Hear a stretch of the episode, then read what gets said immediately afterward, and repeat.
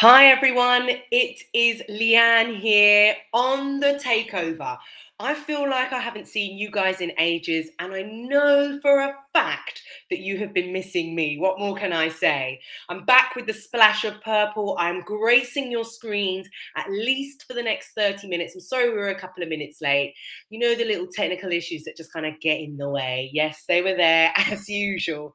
I've got a wonderful, wonderful guest on uh, with me today, and I'm so excited. And I'm sure you will tell by the synergy of the conversation just how excited I really am to have this person on the show. This person is a chartered physiotherapist. They are, like me, very passionate about life itself, almost in a way that is electric, it's um, contagious, the energy. And I'm just loving some of the stuff that he is exploring at the moment within our profession and outside of it, but just merging the two, which for me is what new world, new age physiotherapy should look like. We are encompassing everyone, we are encompassing everything, and we are exploring everything that I think makes up life itself. Without further ado, I'm bringing onto the stage Sudhir Daya. Hello, Leanne. Thanks Hi. for having me. Thanks for joining us. I'm I feel very, very honored to have you on the show. So this is um I think this is a really exciting show because we've had lots of conversations offline about lots of different things. And every time we speak, I always leave the conversation feeling really, really inspired and empowered. And there's a, a podcast, I think, that Simon Sinek's done. And he talks about when you leave a relationship, you know, a conversation, an engagement with someone, if it's been positive, you should feel energized by those interactions. And I always feel energized by our interactions today. Thank you. Thank you. Thank you for coming on to the show. I really appreciate it. I wanted to bring you on because of some of the stuff that mm. you're doing outside of physiotherapy, but that I think relates so heavily to physiotherapy and to the communities within physiotherapy. So, mm yes, I've explored that you're a physiotherapist. Yes, I've spoken about the fact that you're a transformational life coach. But I want to talk about a couple of events that you'll be hosting very soon. Mm-hmm. One of them is the Man mm-hmm. I Cure project. I mm-hmm. want to talk about some of your work in the LGBTQIA plus um, side of things. I want to talk about you know human behaviors and mindset and i know we've only got mm-hmm. 30 minutes and i feel like i'm going to be bringing you back at some point soon but I want welcome to, you know your your take and your vision on on physiotherapy now. You know, number one, you've not you know you've not been raised here in England. Mm-hmm. You know, mm-hmm. I want to talk about you know all of the things that you feel kind of feed into who's made mm-hmm. you are today. Mm-hmm. Tell us more. Tell the audience. So I think starting off just to acknowledge that I'm a gay, cisgendered, able-bodied male of South Asian heritage, and I grew up in um, apartheid South Africa before coming over to the UK. And um, I work in the private sector, just so everybody knows, and I run three businesses. I run Integrated Health in London, which is a health and well-being uh, clinic offering physical and mental health services. I run Physio MCST, which is a mentoring, coaching, supervision, and training um, company for um, mind body work practitioners. So, for example, I teach acupuncture postgrad, and then I run the Life Architect, which is a human potential consultancy empowering people to design and construct the life they want to live, offering coaching, speaking, facilitation, and training services. So that's a little bit uh, more about about me. Um, I currently sit as the chair of the CSP's LGBTQIA plus network, and of course, I sit on the BAME network as well. Um, physio and my journey into physio. Uh, my mom was a physio. Oh, right. Anyway, so, um, and interesting enough, in South Africa, she was one of the first intake of um, people of color physiotherapy because the profession was very white and South Africa, of course, was a very segregated country. And she was in the um, one of the first cohorts. Now she stopped working when all of because I have three older brothers we were born. So I, I don't know how much influence she has, but also can't deny it. Do you know what I mean? It was there. And also, I come from a um, medical family. Um, and I guess I saw how hard medicine was for my um, parents and, I, and my brothers and my dad, so I just thought, oh, I'll do physio. Um, I studied physio in Cape Town. It was I loved it. I loved studying physio. I worked in South Africa and then came over here. And I think there my journey of self-discovery started. And I actually went through a phase when I hated physio. I actually went to a career counselor and really thought, oh, I hate this profession. And it took me a long time to work out something that Ken Robinson talks about in his book, The Element. He talks about your tribe, but he actually divides your tribe into your domain and your field. The mm. domain is what you do, like physio Yeah. and whatever, MSK, neuro, whatever. And the field is who's in it with you. And what I realized, I didn't hate physio. I just realized I wasn't doing it the way that I wanted it. And I didn't find my people who were doing it in that kind of thing because I felt physio was very, I mean, we went to a physio school, which just trains you in that way, you know? Um, and so it took me a long time, and hence I work in the private sector and do a lot of things collaboratively, uh, independently, rather than being employed because I love that freedom. I love it. I mean, I, you know, the, the movement into identifying who you are as a person Mm, obviously means that you are picking people up on your journey, aren't you, all the time? mm, Because that seems to be the, the synergy with who you're with at the time. mhm, And then you realize that that's not you, or it doesn't bring out the best in you, or it's not what you want. And you move along and you meet more people. And you're constantly, I'm going to say, picking up and putting down people, mm, um, not in the literal sense, but in a way that every step, every time you meet someone, you're finding those people who belong to your tribe. And mm, for a long time, you know, I did go to the um, BAME network mm, um, meeting many years ago, and I think people have heard me say this before. And I got dressed up thinking that when I got there, I was going to see loads of us, and I mm, like loads of black people. I was going to see loads of Indians. I was going to see loads of people of different colors. And when I got there, there were about twelve people in the room. I was mortified. I could not understand where everyone else was. Like, you cannot tell me that I'm the only person of color and these other 12 or 13 people are the only people who want to have some kind of voice within what we do. And, and at the time, I just thought, you know what? Like you said, you want you wanted to do physiotherapy the way you wanted to do it, and you wanted to mm, express that in a way that you and I wanted to. So when I mm, left that meeting, I thought to myself, maybe I'm not impactful enough to be able to mhm, make change, you know, mm, in this way. So you know what? I'm going to go and play ball my way. And that mhm, then got me networking. And the networking then opened up doors to meet. I didn't need to, I realized I didn't need to meet other physios to have conversations to build my business. Or yes, I could have clinical discussions with physios, but it didn't it didn't define me if I didn't mhm, roll around with a whole load of other physiotherapists. mhm, And and the more I started to open up those avenues and those channels for communication, I started to, like you say, you know, fall in love with the profession in a different in a different mm, way.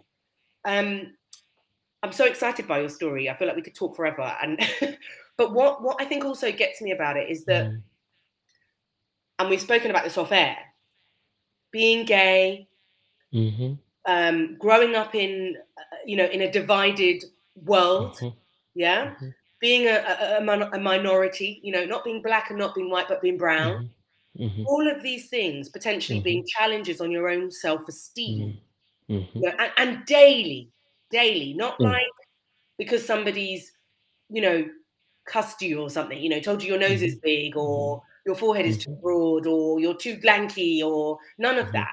The stuff that you that would make you feel different to everyone every day.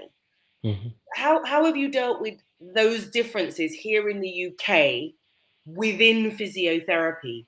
And, and, and how that's then driven the work that you find yourself doing now. I think we must we must acknowledge shame, and particularly toxic Mm, shame comes up really think in a in a world that is uh, with all its predominance of cishet, white, able-bodied, all that feeds you that who I was was fundamentally wrong was it, it, it took a lot of work and it continues to take work. Uh, it's a I'm a work in progress. I continue to seek support, get help because I have to unpack all these things. And I think there's a theme that runs across so many of these things, and I call it naming the unnamed. So making the invisible visible, making the unspoken spoken. We just don't speak about it. And I think particularly in the UK, there's a very much um you know, I don't know what the the the, men, the, the mentality or the, the the- there's often innuendo, connotation, and subtext and implication. We never really, you know, name the beast. Call call a spade a spade. You know what I mean? We go around the block and make a detour. So there's a theme about coming to the UK and um, you can be very polite and very pleasant. You know what I mean? And very politically correct but actually we don't get anywhere. You know I what I mean? also think it's easy to be all of those things and to be patronizing. Oh gosh, totally. and some people do that really well. Um, in in when you talk about shame, and I obviously do, I'm always Mm, taking notes as we're chatting, but when you talk about shame, like these things are maybe in our culture as British people, yeah, I'm gonna mhm, say as a British person, mhm, that words like shame, these are like dirty mm, words, shame, mm, vulnerability, you mm, know, and immediately the connotation is negative you mm, know this shame can't ever become something that then becomes positive. positive. And i was saying to you off air about the fact that mm, it's so easy from a behavior point of view to default to negative. We have to build and create positive for it to mhm, look and feel good but negative mm, is automatic. Like mm, we go there first you know? Mm, how do your programs help people and i'm using the word help mhm, specifically help people to i- to see things in a different way to alter perspective?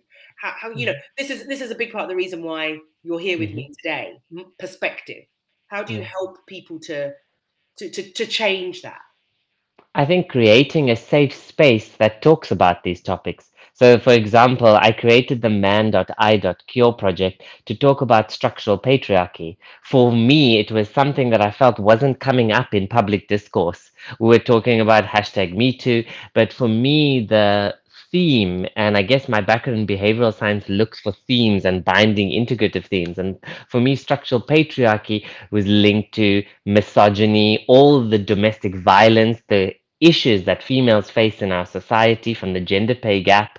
Um, it's to male suicide and male fragility, to bi, trans, and homophobia that exists in it. So for me, the the the, the bedrock of that is a structural a structural patriarchy, and this just creates a safe space where we talk about it. We explore how it looks, how structural patriarchy looks, how it speaks, how it talks, what's the language it uses, and we just explore it in a safe space. And I think the fact that we have a safe space, that we can just even talk about the topic, is a starting point. It's the naming the unnamed. We Mm, come back to that theme. mm. We don't have to solve it. This is the thing. In our physio mindset, where we fix it, do it, you know, we must fix it. We don't have to explore. Sometimes these phenomenological things just need space to breathe, and they will emerge whatever emerges. and maybe like you say i mean we're almost like fine tuned to find the problem, create the solution, and then at the end, like round it off, like tick, you know. Mm, What was mhm, it? What did you put on the discharge summary? mhm, Were they mhm, 25% better? Did you give them an onward referral? Like mhm, we almost need to feel like we've wrapped stuff up. And yeah, actually, the safe space, the room to breathe, the just just being able to express yourself is so much more important than feeling like you need to close chapters. Even when you talk about, you know, you're a work in progress. Well, aren't we all? But but I always question this stuff. We're a work in progress when we acknowledge that we're a work in progress. Like I can't make changes if I don't know where I've come from. If I don't mhm, know what my thoughts are about a particular topic, how do I move mm, forward? When you ask me what I think about something, well, I haven't thought about it, so I can't answer you. You know, mhm, um, mm, and I think this is some of the stuff that really fascinated me about joining some of the talks that you've done mhm, um, and even listening to other people from the LGBTQIA community mhm, when they then give their thoughts their feelings, Mhm. I feel slightly sick inside when I've listened sometimes. Mhm. Like, is Mhm. this how people are? You know, I know I'm walking around and have been with, Mhm. I'm going to say some of my own challenges. But when I've listened to some, when I've joined the talks that you've done, number one, I'm like, this is amazing that you can create a platform where people feel like they can be vulnerable. Mhm. I feel sad that us as physiotherapists and as Mhm. humans have treated some people in this way. And we've, Mhm. we've obviously felt like we've had the right to do so because it's not one or two people that arise saying these things, it's a lot of people.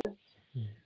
And a, a part of me is like, I want Sudhir on the show because I want people to know that there Mm. is support out there. Yes, you are chairing in the on the CSP with the BAME. You know, I, I get all of that, but also, what can they get externally? You you are somebody who is Mm. living it, breathing it, walking it. You know, and to let those people know that you are there, or you know, the community that you have Mm. built is there to support people. I want people to know what is out there for them within our profession.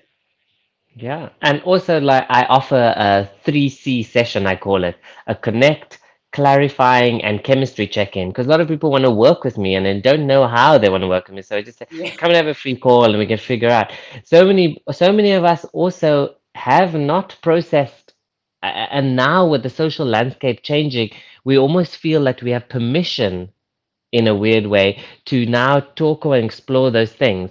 Even now, I'm still exploring my own racial identity, my own how I see myself. All these views, they're constantly emerging now because I'm in a different space and suddenly the world's in a different space. And it's okay for me to talk about that now. There's literature out there, there's people talking about it. I can see what, and so we're exploring and evaluating. I often talk about my so Andrea Wright and I are doing a talk at VP UK this year, and we're doing a networking uh, uh, uh, uh, session about um, co- uh, colleagues are also clients, discrimination within the physiotherapy profession, Mm. and it's a really meaty because at the nub of this, I believe, and as I say this, things will emerge for you, I'm sure.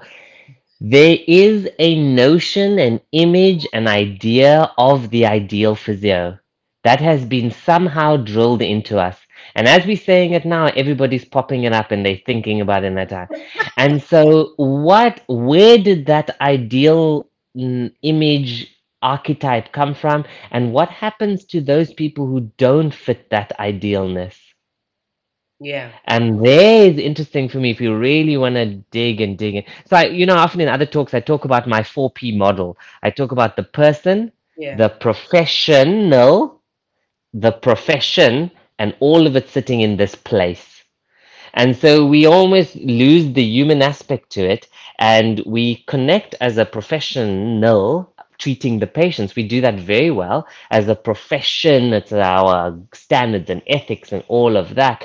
But somehow there's a little disconnect between that, somehow we can treat another professional badly while even while treating a patient with the same minority characteristic or protected characteristic fairly well.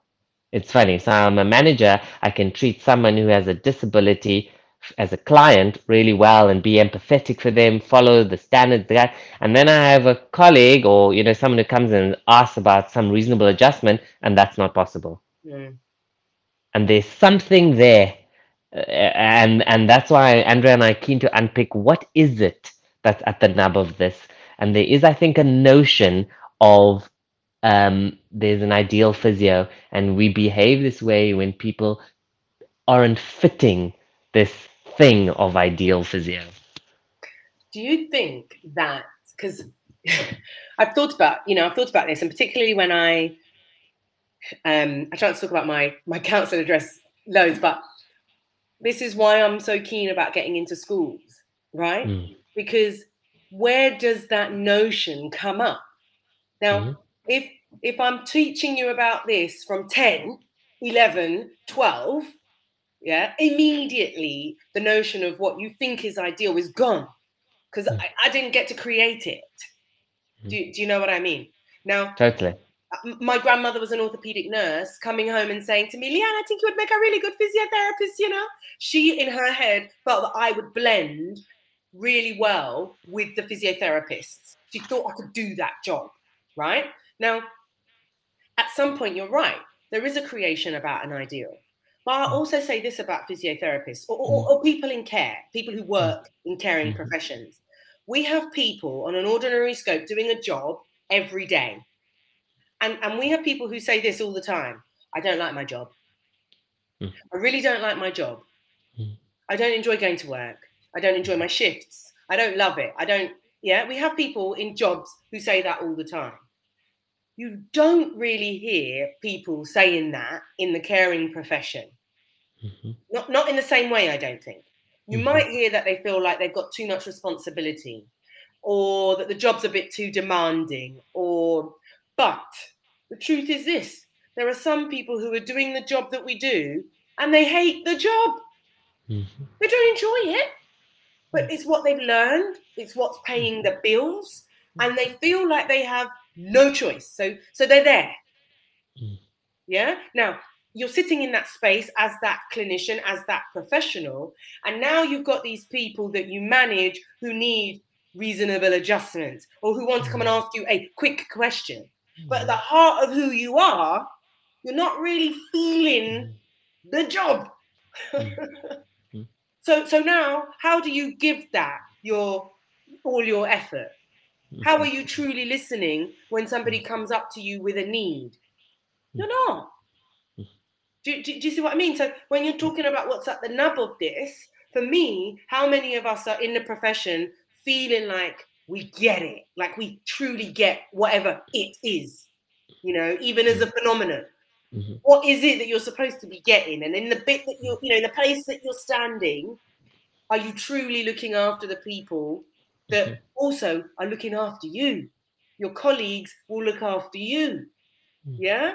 Your patients, you have lots to glean from your patients. We mm. know that this is all about life experience, isn't it? As we're treating our patients and mm. building our own catalogue of events and things that are happening. So maybe some of us just aren't in that space. I don't know. Yeah, I mean, like all complex, multifactorial, wicked problems, like from a, uh, they'll always be multifactorial. And I never think there's, you know, sometimes I think we look for the golden magic silver bullet, but what if the silver bullet is really a mixture of many different things rather than one thing, you know? So while I mentioned like looking for it, it's an exploration into what are the factors at play you know in the in these kind of in these kind of situations. And you know you talked about something and it and it stirs up something about if you cannot see it then how do you know what you can become? And this is about visibility and representation. So you had your grandmother you were saying you know who was there. That was a form of visibility re- uh, representative uh, mentoring. And that's i think things like your role now on council is massive because you are representing, you're being visible. People can see an option.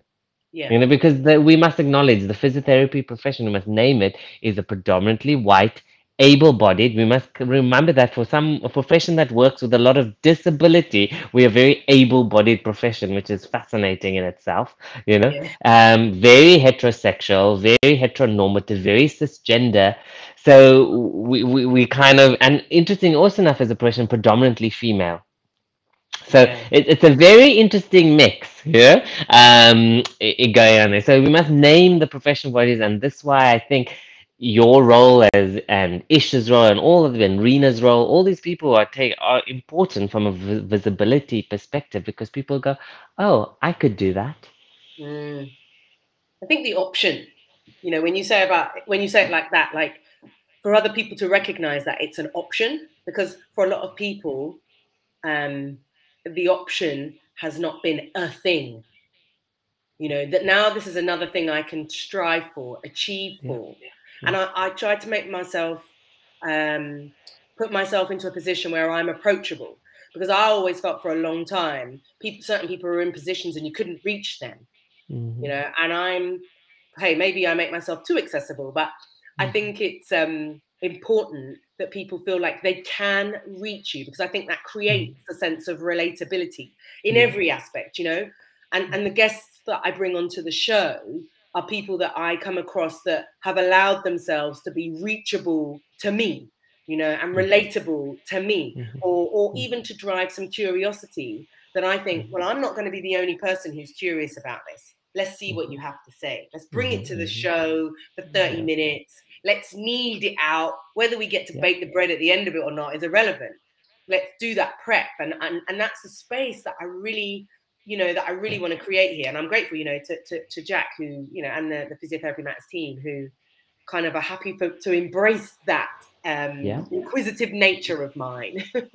yeah, and this is a great platform to showcase all the other different things that are happening. And it's interesting you talk about the work you're doing. It, it makes me think of the work we're doing in the LGBTQI plus network. So for Trans Visibility Day, we talked a lot about gender assumptions so we, I'm trying to go for the gritty topics, the uncomfortable topics, not mm. disruptive topic, but the the things we haven't because sometimes we're so scared of saying the wrong things we're so scared of making a mistake which is also fascinating if we want to look at it from a failure you know perspective like what is it that mm-hmm. we you know and and how do we cope with mi- mistakes and almost are we so perfectionistic as a profession that mistakes affront us so much you know what I mean? Yeah. Um, yeah.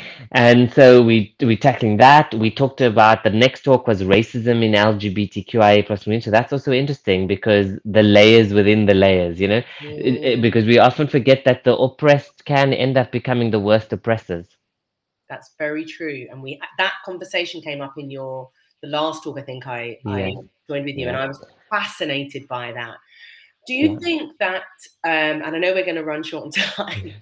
But do you think that for the work that you've been doing, particularly yeah. in the LGBTQIA mm-hmm. plus community, yeah.